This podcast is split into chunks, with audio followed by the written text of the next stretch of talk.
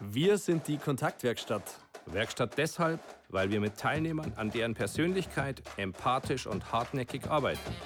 Arbeiten im One-to-One oder der Gruppe mit Menschen, die sich weiterentwickeln wollen und sich auch einem Perspektivwechsel stellen. Stellen müssen sich auch unsere Podcast-Gäste. Unsere Podcast-Gäste haben entweder eine besondere Story zu erzählen oder sie blicken auf Themen unserer täglichen Arbeit aus einer ganz anderen Perspektive. Hast auch du Lust auf einen Perspektivwechsel? Dann hör rein in unsere Kontaktaufnahme.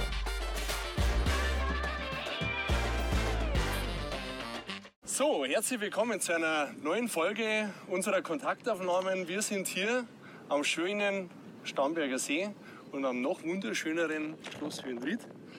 Und wir haben heute ein ganz, ganz interessantes Thema dabei, nämlich das Thema Gesprächsführung. Diejenigen unter euch, die regelmäßig Bayern 1 hören, werden auch unseren Interviewgast sehr, sehr gut kennen.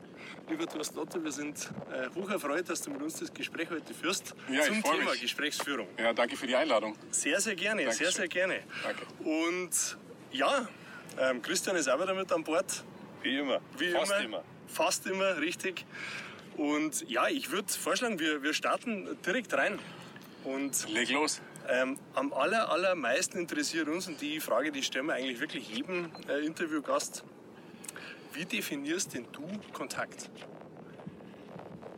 Kontakt gibt es ja auf unterschiedliche Art und Weise. Kontakt ist das, was entstehen muss, damit du überhaupt mit einem Menschen in Kommunikation treten kannst. Und Kontakt ähm, kann sanft sein, kann zärtlich sein, kann, kann ganz easy sein, kann aber auch heftig sein. Kontakt gibt es ja auch beim Boxen zum Beispiel. Ja.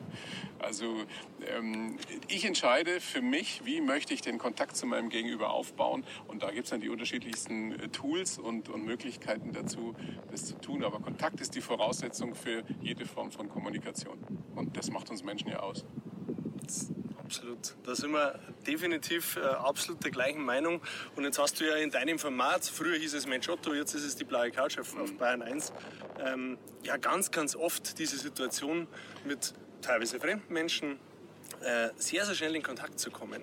Wenn du das beschreibst, wie, wie ist die Erstanbahnung? Ja? Also wie müssen wir uns das vorstellen, wenn du einen, einen, einen Interviewgast einlädst, der kommt zum Studio, wie läuft es ab, sodass es für dich eine Situation ist, wo du sagst, das passt, jetzt können wir loslegen? Also der läuft ganz viel intuitiv ab, aus dem Bauch raus bei mir.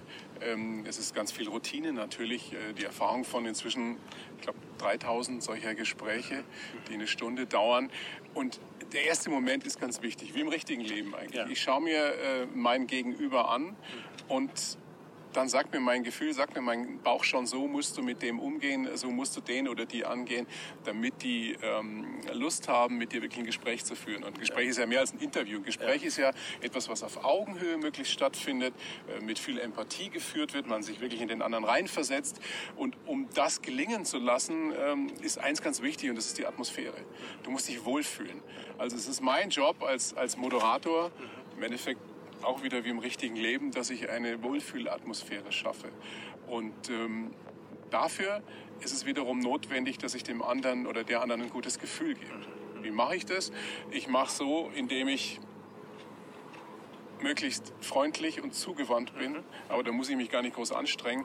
Und dann gibt es ein Thema, über das jeder Mensch reden will. Jeder Mensch hat irgendetwas, was ihm wichtig ist, was ihm sehr angenehm ist, worüber er reden muss. Und das ist eine Frage der Vorbereitung. Das versuche ich rauszufinden in der Vorbereitung, damit ich wirklich weiß, äh, worüber redet der oder die gerne. Und dann quatscht man darüber. Und ähm, wenn es dann vielleicht später mal ein bisschen anstrengender wird oder die Fragen ein bisschen intimer oder investigativer, dann ist es wichtig, dass der oder diejenige sich wohlfühlt. Und das geht eben über ein Thema, Beispiel Fußball. Wir könnten uns zum Beispiel jetzt über Fußball oder über Basketball unterhalten. Jederzeit, ja. Ja, und würden uns miteinander wohlfühlen, weil wir merken, wir sind beide ehemalige Sportler. Also dir sieht man es noch an, mir, mir weniger. Aber, Auch nicht mehr so ganz. aber, aber schon wären wir im Gespräch. Ja, ja. Und so finde ich einen ersten verbalen Kontakt zu Ja, ja.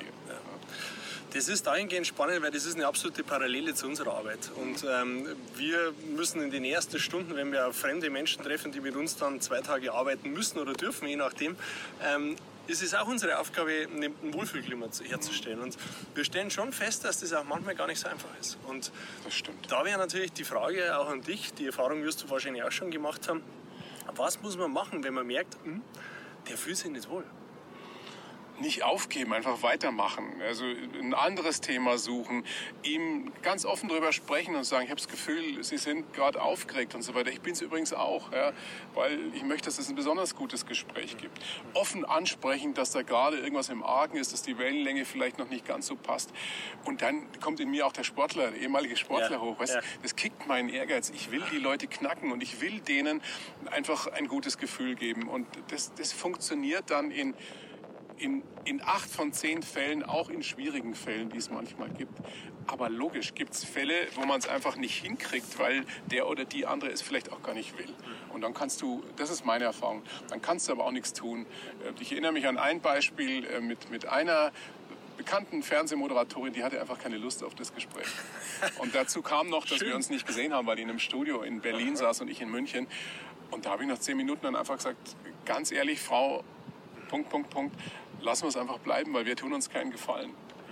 Ähm, das muss man einfach akzeptieren, dass es Kontaktaufnahmen gibt, die bei der Kontaktaufnahme bleiben und da vielleicht schon scheitern. Ja. Du kannst es in der Regel mit viel Routine und mit viel gutem Willen schon hinkriegen, dass es trotzdem noch ein, ein professionell geführtes Gespräch wird.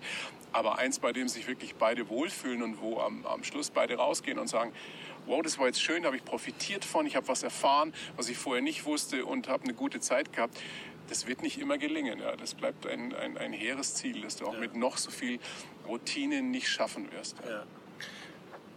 Darf ich nochmal auf die Definition von Kontakt eingehen? Mhm. Auf, die, auf die Antwort, die du gegeben hast. Du hast gesagt, das ist die Grundvoraussetzung, mhm. dass ein gutes Gespräch stattfinden kann.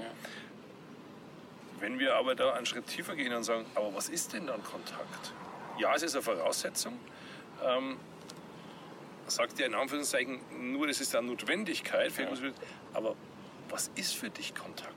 Also in diesem Zusammenhang. Ich kann es vielleicht so definieren. Ein guter Kontakt ist, wenn sich zwei Menschen wirklich wahrnehmen.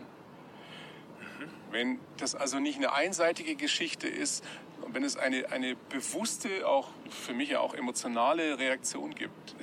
Kennen wir alle die Situation.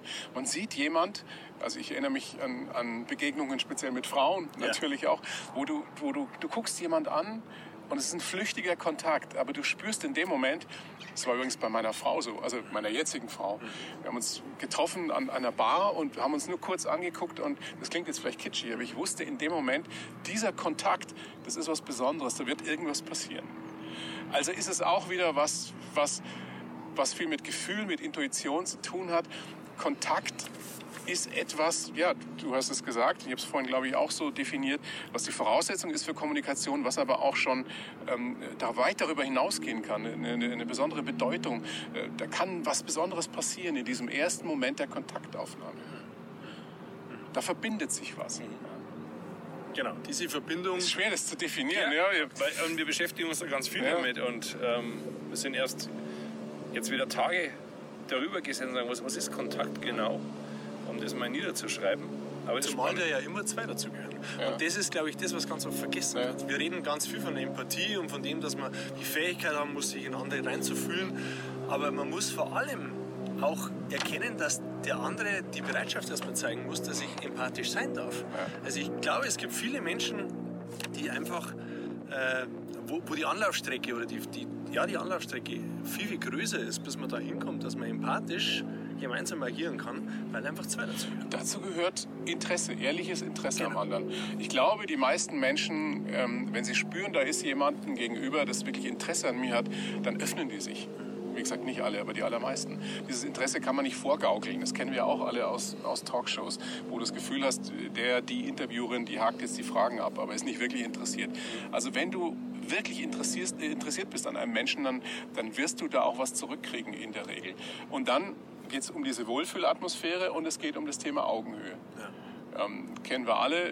Investigative Journalisten neigen gerne mal dazu, so, ich sag Ihnen jetzt, wo es lang geht ja. und so weiter und ja. gehen die so an. So jemand wird dir im Zweifelsfall wenig bis nichts mehr erzählen, da kannst du dir diese Kontaktaufnahme eher sparen. Ja. Ähm, mein bestes Beispiel und ein großes Vorbild immer für mich gewesen, Alfred Biolek. Mhm. Weiß nicht, werdet ja, euch auch noch ja, erinnern. Ja, ja. Ein großer Talkmaster, der einfach es wie kein zweiter geschafft hat, diese Wohlfühlatmosphäre in einem Studio herzustellen und der aus den hartgesotzten Politikern meistens mehr rausgeholt hat, als all die investigativen äh, Journalisten heutzutage. Ja. Jetzt sind wir ja heute bei dem Thema Gesprächsführung und ähm, das ist jetzt ein ganz spannendes Beispiel, weil ähm, wir haben ja gerade festgestellt, äh, dass einfach ja immer zwei dazugehören, damit mhm. dieser, dieser Kontakt oder die Kontaktqualität auch da ist. Ähm, und gerade auf der verbalen Schiene erlebe ich ja auch immer wieder, oder wir, ähm, dass es Menschen gibt, die extrem viel Raum einnehmen. In, in einem Raum, wo ganz viele andere Menschen sind, wo ich mir dann manchmal denke, hey, das fühlt sich nicht stimmig an. Das ist für mich gerade nicht angenehm, weil er viel zu sehr äh, kommuniziert, viel zu viel kommuniziert. Was sind so deine Erfahrungswerte aus über 3000 Gesprächen, was die, die Quantität der, der verbalen Kommunikation angeht? Das, ach, das kann man wieder nicht verallgemeinern. Das Wichtigste ist, zuhören zu können, wirklich zuzuhören hat wieder was mit Interesse zu tun. Wenn, wenn ich meinem Gegenüber das Gefühl gebe, ich bin jetzt wirklich bei dir, ich höre dir zu, es interessiert mich, was du erzählst, dann entspinnt sich daraus ein Gespräch, das eine, ich, ich ziehe da immer gerne die Parallele zur Musik. Also auch ein Gespräch, ein gutes Gespräch hat auch eine Melodie. Und ähm, ich bin immer dann froh über, über meine Sendungen, was jetzt auch nicht jedes Mal passiert, wenn ich das Gefühl habe, da hat die, die Melodie, der Takt hat gepasst. Und es ergibt sich dann. Es ist ein Geben und Nehmen. Ich höre dir zu, du erzählst mir was, dann erzähle ich was von mir. Wenn ich von mir was preisgebe, erzählst du mir auch wieder mehr von dir, was du vielleicht vorher gar nicht so vorhattest. Ja. Aber wenn diese, diese Melodie zwischen zwei Menschen entsteht und die kann auch zwischen zwei Menschen entstehen, die sich eben zum ersten Mal sehen, ja. dann ist es was Schönes. Aber das zu verallgemeinern ist schwierig. Dieses richtige Maß zu finden ist, ist immer wieder ein Abtasten, immer wieder ich ertappe mich auch selber dabei, dass ich jemanden dann zu früh unterbreche vielleicht. Da gib ihm lieber fünf Sekunden, zehn Sekunden mehr. Hör länger zu, zwing dich sogar dazu, ein bisschen länger zuzuhören. Und dann irgendwann, du bist selber Sportler ja. gewesen, also weißt du, wie beim, beim Sport kannst du in einen Flow geraten. Ja. Und dann geht es von selbst. Ja, absolut. absolut. Ja. Wenn du sagst, dieses Gespräch hat ähnlich wie, wie ein Lied, eine Melodie, einen mhm. Takt und in den muss man kommen. Musik ist ja auch was Emotionales. Ja. Äh, sprichst du dann von diesem Takt in, in einem technischen Sinn, zu sagen, ich merke, das ist jetzt ein, ja, ein Takt wie so ein Pendel? Oder sagst du, ich, ich meine es eher im Sinne von, ich krieg das packt mich irgendwie emotional, dieses Gefühl ja, dabei. Es ist eher, vielleicht ist Takt äh, nicht das, der richtige Ausdruck, Schwingung. Also man muss versuchen, was heißt versuchen, wenn, wenn das entsteht, dass zwei Menschen in eine Schwingung geraten. Also ich sag was, du sagst was zurück und ich weiß schon wieder genau, was ich eigentlich darauf erwidern möchte. Dann ist es, was ich, was ich meine. Das ist diese Melodie, diese, diese, diese Schwingung, diese, die, dass du das Gefühl hast, wir zwei äh, schwingen jetzt gemeinsam in einem Takt. Das klingt jetzt ein bisschen esoterisch, gell? Aber, ja, aber, aber es fühlt sich so an. Es fühlt sich so an, ja. Wenn ich die ersten zehn Minuten unseres Gesprächs äh, mir so anschaue und die reflektiere, ja. dann, dann, dann, spüre ich das jetzt. Ja. Also da ist schon ein Gesprächsfluss da, ähm, der schon irgendwie auch mit einer Schwingung zu vergleichen Ja, und es hat auch viel mit Energie zu tun. Um nochmal so, so, ja. so einen Begriff einzuwerfen.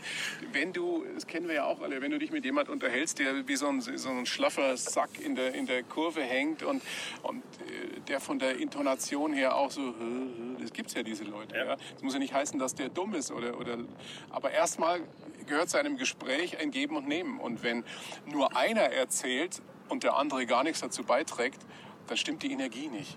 Und das ist auch meine Aufgabe als Moderator in so einer, in einer Gesprächssendung wie der Blauen Couch, dass ich, dass ich versuche, mit positiver Energie den anderen, äh, wie sagt man so, energetisieren, also dem Energie zu geben, wenn er vielleicht erstmal ein bisschen ein sehr ruhiger Typ ist, was übrigens nicht schlimm ist. Ja. Auch das gehört zur guten Melodie eines Gesprächs, dass es mal ein bisschen flotter ist, äh, dass es mal ein bisschen lustiger ist und dann kann es ruhig auch wieder ein bisschen ruhiger sein und man kann sich mal Zeit nehmen zum Nachdenken. Pausen sind auch was ganz Wichtiges ja, für so ein Gespräch. Da kommen wir gleich noch dazu, zu den Ruhepausen. Das ist für uns ein ganz, ganz wichtiger Moment ja. auch in unserer Arbeit.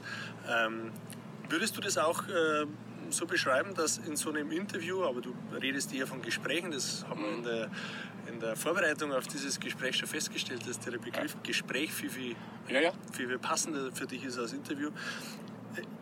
Empfindest du das auch als einen Prozess, ähm, dass der Interviewpartner anfänglich vielleicht noch ein bisschen vorsichtiger ist oder weniger kommuniziert, mhm. zurückhaltender ist und sich das dann schon langsam entwickelt? Oder schaust du, dass du von vornherein ab der ersten Minute die Erstanbahnung, den Erstkontakt so gut hinkriegst, dass der ab der ersten Minute da auch ähm, ja, die Selbstkundgabe zeigen kann. Na klar versuche ich das, aber das gelingt halt sehr, sehr selten, dass wirklich ab der ersten Sekunde so ein Flow drin ist, dass du sagst, wow, jetzt muss ich überhaupt nicht mehr auf meinen Zettel schauen, sondern ja. das Gespräch läuft von selbst.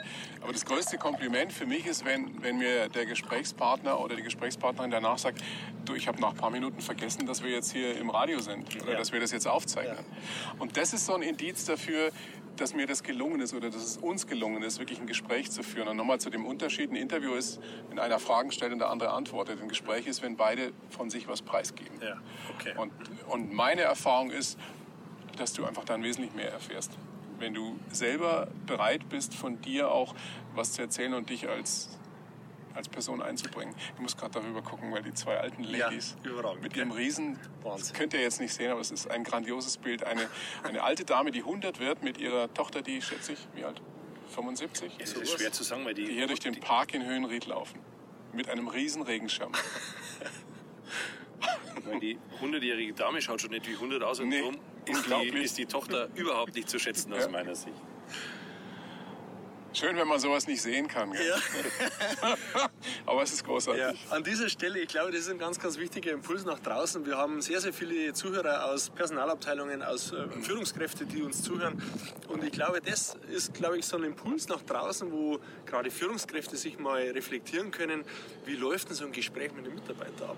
Ist es eher der Interview, das Interviewformat oder ist es dann doch wirklich ein Gespräch, wo die Führungskraft es auch hinkriegt, die Selbstkundgabe und die, ja, das Mitteilen äh, auf einer emotionalen Ebene eben auch hinbekommt. Ja. Ich, ich meine, das ist eine Banalität. Jeder, der halbwegs Grips hat und da 30 Sekunden drüber nachdenkt, wird natürlich sofort checken, dass ein Gespräch besser ist als ein Interview.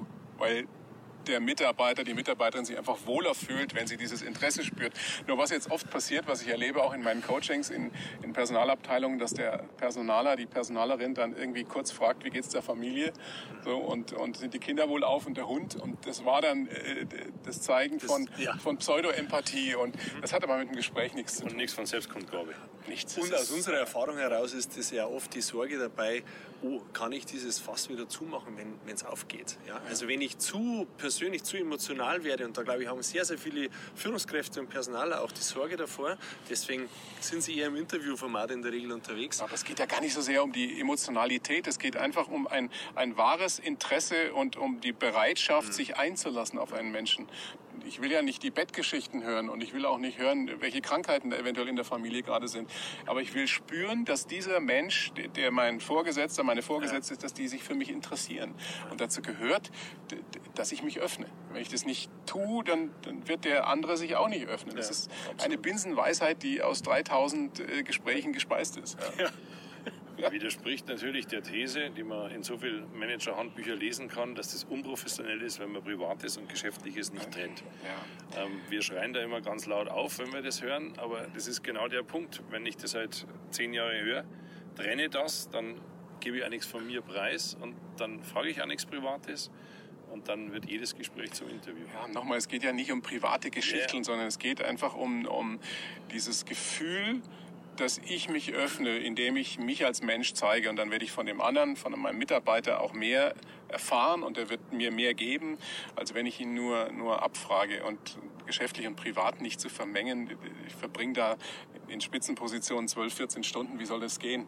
Ja. Dass du das komplett trennst. Und wenn ich zu Hause Streit mit meiner Ehefrau, mit meinem Ehemann habe, beeinflusst sich das zeigen. Job natürlich. Ganz unbewusst. Und außerdem streite ich ja oft wahrscheinlich, weil ich genervt aus der Arbeit komme. Also da trenne ich es ja auch nicht. Ja. Das wird ja dann nur immer proklamiert in der Arbeit. Aber nach Hause bringen tut man es ja doch. Ja. Also da wird die Trennung ja vielleicht noch eher angebracht, weil derjenige gar nichts dafür kann, der es oft abbekommt. Wir reden ganz oft von der Rückkopplung die für uns in, in unseren Trainings ein ganz wichtiger Aspekt ist. Mhm. Das, was du vorhin erwähnt hast, dass auch was zurückkommt vom Gesprächspartner, ähm, dass eben dieser Flow auch entsteht ein Stück weit. Ähm, auch das ist für uns immer wieder erkennbar, dass ganz, ganz viele sehr, sehr reduziert kommunizieren und, und äh, eben sehr, sehr viel im, im, Kopf sich abspielt, aber viel zu wenig dann eben auch kommuniziert wird. Ähm, und diese Rückkopplung, die ist aus unserer Sicht ein ganz entscheidender Aspekt, um eben ein gutes Gespräch zu führen. Das ist ganz, ganz wichtig. Ja. Okay. Wir würden ganz gern noch ein bisschen detaillierter in dieses Gesprächsführungsthema einsteigen. Und äh, ein Thema, das wir für uns auch eruiert haben, wo wir glauben, dass das ein Stück weit eine Auswirkung hat, ist das Thema Stimme, das, das Thema Sprache und vielleicht auch das Thema Dialekt. Was sind deine Erfahrungen? Du hast sehr, sehr viele. Wie beeinflusst das ein, ein Gespräch? Also zum Thema Stimme. Wir sind alle audiovisuelle Wesen und wenn, wenn wir jemandem gegenüberstehen, der uns halbwegs sympathisch ist, vom Äußeren her, ist es schon mal leichter, ein Gespräch ja. zu beginnen, einen Kontakt aufzunehmen. Das gleiche gilt für die Stimme. Wenn du, wissen wir alle, es gibt Menschen, die haben halt einfach unsympathische Stimmen. Ja, das sagt über den Menschen erstmal nichts aus. Genau. Aber es macht es für jeden, der halbwegs sensibel ist und empfänglich für sowas, erstmal schwieriger. Deswegen natürlich ist eine sympathische Stimme, egal wie man die dann definiert, eine angenehme Stimme hilft. Und da kann man auch dran arbeiten. Es gibt niemanden, meine Erfahrung, der es nicht hinkriegen kann, ähm, seine Stimme so, so klingen zu lassen mit, mit, mit ein bisschen Übung, dass sie zumindest nicht negativ auffällt. Und es gibt Stimmen, die fallen einfach negativ auf. Das ist, das ist wie wenn du zum Vorstellungsgespräch gehst und bist völlig beschissen angezogen. Das ist nun mal ein, ein erster Eindruck, der nicht revidierbar ist. Und genauso ist es mit der Stimme. Es gibt ja große Untersuchungen darüber, wie viel Prozent äh, die, die Stimme bei einem Vortrag ähm, ausmacht. Es schwankt zwischen 30 und 50 Prozent. So genau kann man es nicht sagen. Aber es ist oft, ich will nicht sagen wichtiger als der Inhalt, aber es ist mindestens genauso wichtig, dass man dir gerne zuhört. Und das kann man trainieren. Kein Hexenwerk. Das war das dritte. Dialekt. Dialekt. Dialekt. Jeder soll so reden, wie ihm der Schnabel gewachsen ist. Äh, ich halte überhaupt nichts davon zu sagen, jeder muss jetzt irgendwie Hochdeutsch reden. Äh, aber wenn du so stark Dialekt sprichst, dass man dich außerhalb deines Gäus nicht versteht, wird es schwierig. Dann ist zu viel. Aber jeder sollte so reden, wie ihm der Schnabel gewachsen ist oder jede so wie ihr der Schnabel gewachsen ist, weil nur dann fühlst du dich selber wohl, nur dann bist du authentisch und nur dann ist es glaubwürdig, was du, was du erzählst. Gab es da für dich überraschende Erfahrungswerte in den 3000 Gesprächen, wo du sagst, boah, der, der Dialekt, der war jetzt entweder extrem ausgeprägt ja, oder er war äh, nicht authentisch? Also ich, vielleicht zwei Sätze zu meiner Historie. Ich bin ja zweisprachig aufgewachsen. Meine Eltern aus dem Norden, mhm. ich in Weiden in der Oberpfalz sozialisiert. Da lernst du im Kindergarten sofort den Dialekt, weil sonst bist du mit Hochdeutsch da, zumindest damals in der, in der schlechten Zeit, ruckzuck Außenseite. Deswegen musste ich Dialekt lernen, was mir aber geholfen hat, weil ich einfach schnell gelernt habe, mich anzupassen, äh, sprachtechnisch. Das hilft, glaube ich, auch fürs Gehirn, wenn du so mit zwei Sprachen mehr oder weniger aufwächst. Nur ich habe ich hab festgestellt damals schon, du kannst Dialekt als etwas Verbindendes nutzen, du kannst es aber auch als etwas Ausgrenzendes nutzen. Und ich sag mal, es gibt ja immer noch diese Dialekt-Nazis, die nichts anderes gelten lassen außer ihrem Hardcore-Dialekt. Da bin ich nach wie vor allergisch. Also mein Credo, leben und leben lassen. Jeder soll so reden, wie ihm der Schnabel gewachsen ist und sich auch nicht zu viel Gedanken drüber machen. Das merkst du ja. Es gibt auch wenig Schlimmeres als jemand, der, der so bemüht versucht, dann Hochdeutsch zu reden. Genau. Ja, ah, das passt nicht. Das, dann, dann in meinen Coachings sage ich immer, red so, wie dir der Schnabel gewachsen ist. Und wenn, wenn ich dann feststelle, das ist, der, der Dialekt ist so krass, dass man ihn vielleicht jetzt schon in, in Mittelfranken gar nicht mehr verstehen würde, dann muss man was machen. Ja. Aber vorher ist es eher, wissen wir doch alles, doch eher sympathisch. Äh, dieses, dieses typisch hannoversche Hochdeutsch, äh, ja, es klingt halt auch ein bisschen steril. Ja, absolut. Ist in unserer Arbeit teilweise ja auch schon ein extremes Kriterium, ob, ob wir den Auftrag bekommen oder nicht. Ja, jetzt hörst du bei uns beiden ja auch einen Dialekt und ja. den wollen wir ja nicht leugnen. Der ist ganz, ganz wichtig ja. für uns, äh, gehört zu uns. Und da gibt es dann doch immer wieder schon auch Auftraggeber, die sagen, hm, das ist uns fast ein Ticken zu bayerisch. Ja. Innerhalb Bayerns? Nee, ja. Aber doch. so weit war das nicht weg. Ja, also es war, nicht, es war nicht mehr Bayern, aber da kam wirklich in der E-Mail einer der Gründe, warum man noch überlegen muss, sei die Herkunft. Und also ich würde sagen, wir sprechen jetzt ja nicht so, dass man sagt, ja klar, 30 Kilometer außerhalb von Ihrem äh, Was hast du gerade gesagt? Genau. äh, versteht man die nicht mehr. Und das, da, also da sind wir beide zusammengezuckt und haben wir über dieses Thema sofort telefonieren müssen. Also gesagt haben, das war jetzt eine harte Ansage. Ja, absoluter Quatsch. Du merkst, du merkst jedem sofort an, wenn er bemüht, besonders Hochdeutsch oder besonders Dialekt redet. Niemals glaubwürdig. Also das sagt den Leuten, redet so, wie euch der Schnabel gewachsen ist und aus. Ja. Du kannst du kannst Dialekt sprechen und höchst eloquent sein und du kannst Hochdeutsch reden und den größten Müll erzählen. Ja. Also das eine schließt das andere überhaupt nicht aus. Absolut. Ein weiteres Thema, das uns zu dem Thema Gesprächsführung wirklich interessiert, ist das Gleich- bzw. vielleicht ein Ungleichgewicht zwischen Hinhören und selber sprechen. Das ist aus unserer Erfahrung heraus ein ganz wichtiger Moment, weil gerade wenn man mit Führungskräften arbeitet, auch mit Fachkräften arbeitet, die oft nicht das Gespür haben, wann muss ich mich zurücknehmen, wann muss ich hinhören. Und wir sind bewusst, reden wir von hinhören und nicht zuhören. Das ist, finde ich, nochmal ein bisschen was anderes. Ähm, was sind so deine Erfahrungswerte in den Gesprächen? Gibt es da ein Gleichgewicht oder ist es eher ein Ungleichgewicht? Naja, man sollte immer versuchen, ein Gleichgewicht herzustellen, aber das ist halt schwierig. Man kann es, glaube ich, so ganz platt auf den Punkt bringen. Es geht in einem, in einem professionell geführten Interviewgespräch, egal ob jetzt in der Personalersituation oder in einer, in einer Radiosendung, in einer Fernsehsendung, in einem Coaching, nicht darum, kluge Fragen zu stellen, sondern es geht darum, gute Antworten zu kriegen. Und es gibt großartige Interview- oder Gesprächsführer. Kennt ihr den Gernstl? Kennt ihr, oder? Ja. Gernstl unterwegs. Gernstl unterwegs. Es kann lange, dass du dich an einen, an einen Zaun hinstellst und sagst, und wie? Ja. Und allein durch deine Gestik, deine Mimik, ja. deine Ausstrahlung schaffst du es, dass der andere dir vertraut und, und seine Lebensgeschichte erzählst. Und es kann den anderen Fall geben, dass es nötig ist, dass du einfach wirklich die richtigen Fragen, ganz wichtig, zum richtigen Zeitpunkt stellst. Aber ich habe es ja vorhin schon, schon angedeutet, jeder von uns neigt natürlich dazu, ungeduldig zu sein in so einer Situation, weil ich will ja die Antwort wissen, ich will sie ja hören. Aber so ein kleiner Trick gibt dem anderen nochmal mindestens 15, eher 30 Sekunden und unterbrich ihn erst dann. Vielleicht kommt ja dann genau in dem Moment das, was du hören wolltest. Also äh, meine Empfehlung, seid ein bisschen geduldiger. Und dann entsteht eher ein Gespräch, als wenn man eine Frage nach der anderen rausschießt. Wie klappt das bei dir? Nö, mal besser, mal schlechter.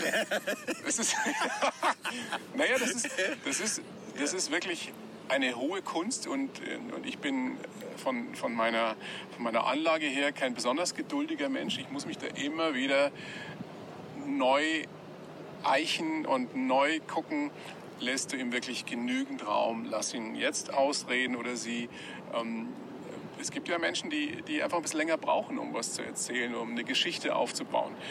Und es lohnt sich aber, wenn man sich zurücknimmt. Das ist sowieso, also die, die grundlegende Sache für so ein Gespräch ist, nimm dich selber so weit zurück wie nötig. Ja, gib dem anderen Raum. Der andere, du willst ja von ihm was erfahren, hauptsächlich. Darum geht es ja. Absolut. In einem Gespräch. Du willst ja auch dazulernen. Du willst dich ja nicht nur mitteilen, sondern du willst vor allem was lernen. Und es geht nur, wenn der andere redet. Ja. Wenn du selber redest, das kennst du ja schon in der Regel. Zu 100 Prozent. Also ich bin da ganz ehrlich, ich habe da echt zu kämpfen, weil ich ganz oft in der Situation bin, dass ich brenne für das Ganze ja. und dann ungeduldig ohne Ende bin und Gott sei Dank der Kollege da eher in die andere Richtung schießt. Ja, da ergänzen wir uns ganz gut. Bin ich sehr froh. Hast du was, was, um was wir dich fast schon beneiden? Naja, das weiß ich jetzt nicht. Doch. Ich höre dann immer, ja, jetzt denkt er noch. ich denke mal, ja, also denken tue ich auch, aber wie du sagst, manche können auch die Ruhe nicht aushalten, wenn du einfach mal fünf Sekunden nichts sagst und dann reden die weiter. Habe ich mir eine ganze Frage gespart. Also auch das ist manchmal sehr effizient. Wirken lassen, Pausen, ganz wichtiges Thema. Gerade wenn jemand was, was gesagt hat, was ihm vielleicht nicht so leicht fiel. Dann nicht gleich irgendwie hinterherhauen, die nächste Frage. Ja, oder sagen, du, oder, das oder, ich. oder das, genau, das ist das, das Allerschlimmste, das kenne ich und da fällt mir von mir noch ein. Und nur, und, und nur schlimmer, intensiver, besser, härter, grausamer. Ja und damit mache ich den anderen nochmal klar. Weißt du sofort, der interessiert sich nicht wirklich für mich. Ja, wenn jemand so reagiert, das kenne ich. Ja, sondern einfach mal stehen lassen und den Mut, den Mut zur Pause haben. Auch wieder wie in der Musik. Auch in der Musik gehören Pausen rein.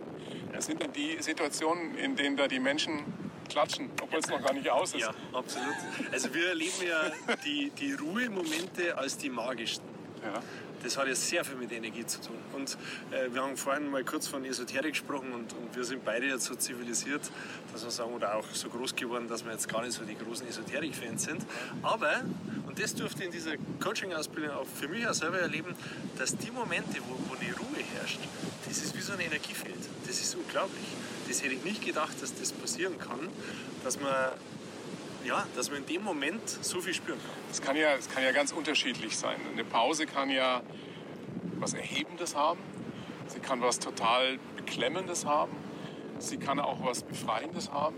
Es kommt ja ganz darauf an, was vorher gesagt wurde und wie es vor allem äh, aufgenommen wurde. Wie der Gesprächspartner äh, es empfindet wieder. Ja. sind wir wieder beim Gefühl. Und Pausen haben auch ganz viel mit, mit dem Gefühl oder dem Gespür für die Situation zu tun wir erleben da ganz oft, dass eine große Verbindung der Teilnehmer entsteht. Mhm. Dass du plötzlich in dieser, in dieser Ruhephase merkst, wie diese sich in den anderen hineinversetzen, dieses Mitfühlen dort geschieht und, und dass manche da echt Zeit dafür brauchen. Und die würden es nicht schaffen, wenn du sozusagen einfach weitermachst und weitersprichst. Mhm. Ja, absolut. Okay, wir kommen zu einem wiederkehrenden Element in unseren äh, Podcast-Folgen. Er nennt sich Schlagabtausch. Du kriegst von uns drei Begriffe und da darfst du, weil wir absolute Bauchmenschen sind, wir zwei einfach aus dem Bauch raus das antworten, was dir in den Kopf kommt. Mhm. Das hört sich jetzt blöd an, aus dem Bauch ja. raus, was in den Kopf kommt, aber genau so ist es. Ich bin bereit. Christian, wer fängt an? Ich. Frage 1, du oder sie?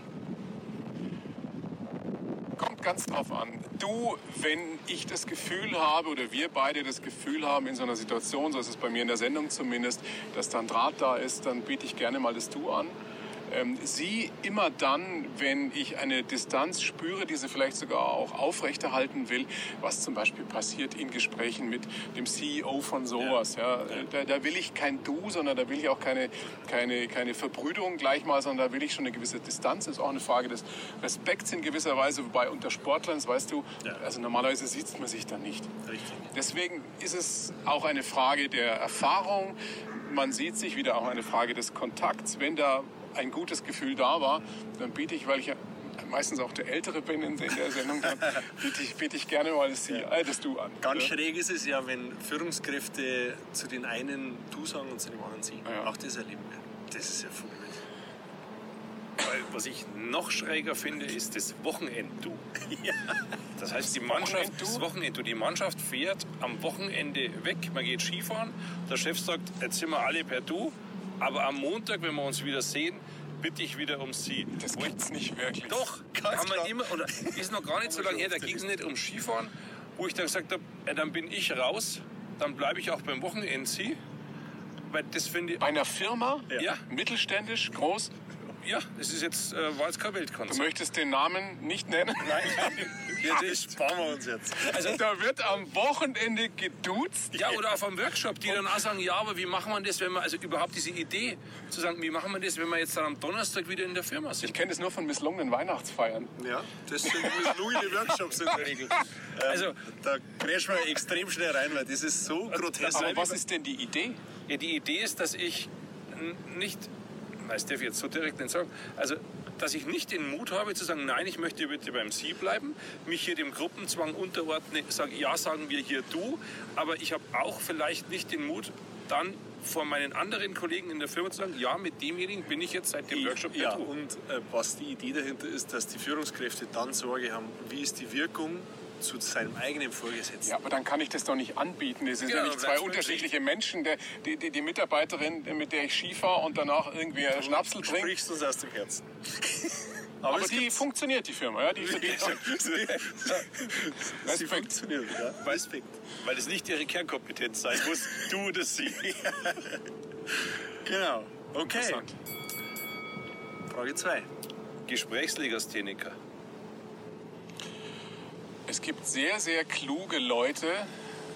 Manchmal sind sie in der, in der Wissenschaft verortet, aber manchmal auch in großen Firmen, in Führungspositionen, die, die schnell denken, tief denken, aber denen es nicht gegeben ist, das in einem Gespräch zu vermitteln und die ähm, einfach dafür kein Talent haben, aber vielleicht auch manchmal nicht die Bereitschaft oder die Erkenntnis schon äh, hatten, dass es wichtig ist, das, was man weiß, auch vermitteln muss. Wir haben vorhin schon so ansatzweise darüber gesprochen, dass es in Deutschland einfach auch noch nicht genügend wertgeschätzt wird.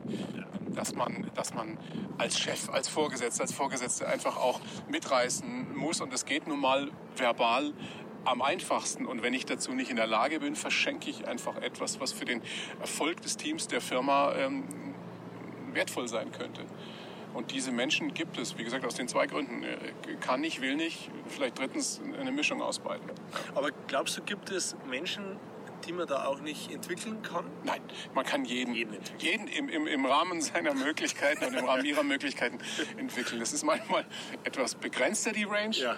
Aber meistens ist es so, dass die Leute nach kurzer Zeit auch den Spaß daran entdecken. Und wenn du an etwas Spaß hast, dann wirst du es auch in der Regel halbwegs Ja. gut lernen. Es ist ja auch einfach die Frage, was ist der Grund, dass jemand da einfach noch nicht so entwickelt ist? Und es gibt ja immer Gründe für irgendwas. Ja, das kann ja das Unterschiedlichste sein. Vielleicht hat er in seiner Kindheit gestottert. Ja. Vielleicht ist er aber auch so sozialisiert, dass man, dass man einem Mann noch gesagt hat, möglichst wenige Worte.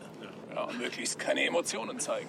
Das kann alles sein. Gibt's Oft ist- ist habe ich jetzt noch nie erlebt. Das nehme ich jetzt mal mit. Ich noch nie eine erlebt. Führungsposition noch nie erlebt? So eine leichte Selbstreflexion vielleicht auch an dieser Stelle? Also bitte, Kollege, sei vernünftig. Bin hochemotional. Das sieht's noch nicht. Ja. Ähm, na, zurück zu deiner Aussage, Welcher jetzt? dass das jeder lernen kann. Ja. Aber ich, wie du das gesagt hast, kann mir die, ja wo denn? Also Angebote gibt es aber relativ wenig. Also wenn man vorstellt, Volkshochschule gibt es Kurse, da wusste ich gar nicht, dass, man, dass, es die Tätigkeit gibt.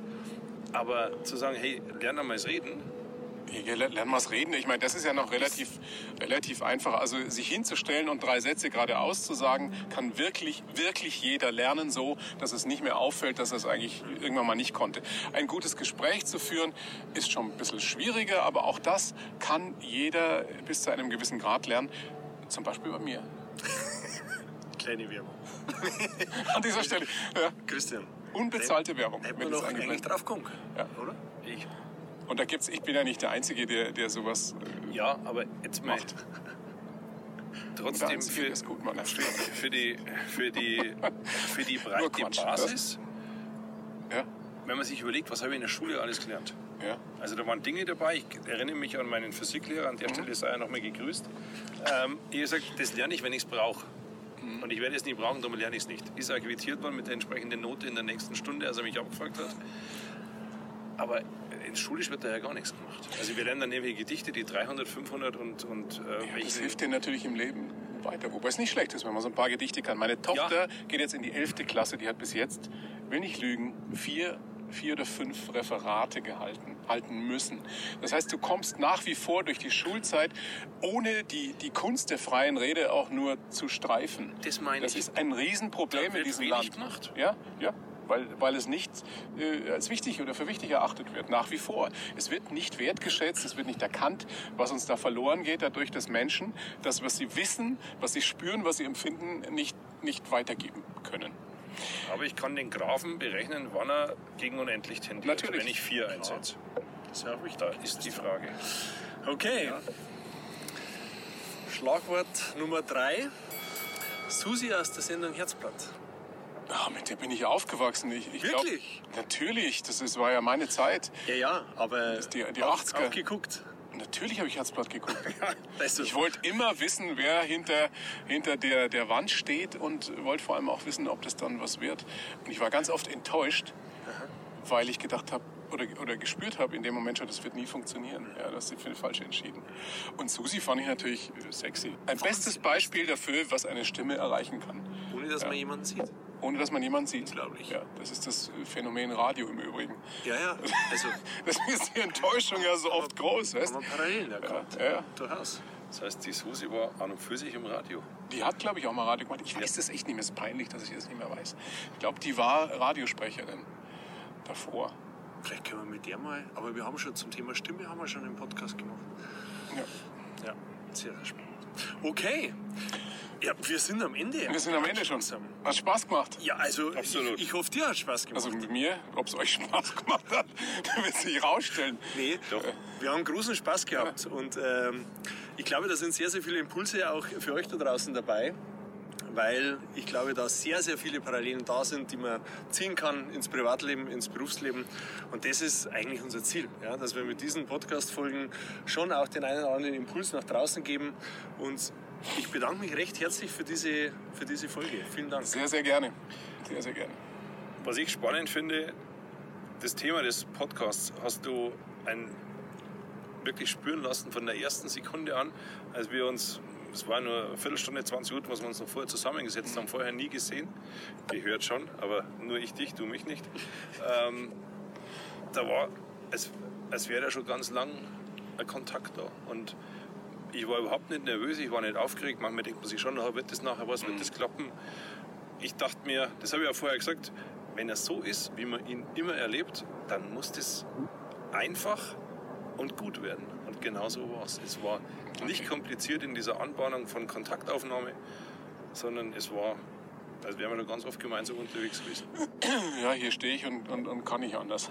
Danke dir. So muss das sein. Abschließend unser Satz, Christian, kannst du ihn auswendig mittlerweile schon. Kontakt ist nur ein Gefühl, wie geht's weiter?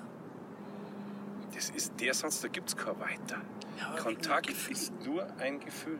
Gefühle vergessen wir nicht, weil wir haben sie Gespürt und nicht gelernt. richtig. In diesem Sinne, bleibt's locker, bleibt's entspannt. Wir freuen uns auf die nächsten Folgen. Bis bald. Und wenn ihr Fragen habt, schreibt uns. Ihr findet uns auf Instagram, wo auch immer, LinkedIn oder einfach ganz normal per E-Mail. Vielen Dank und bis bald. Macht's gut. Servus. Ciao. Ciao.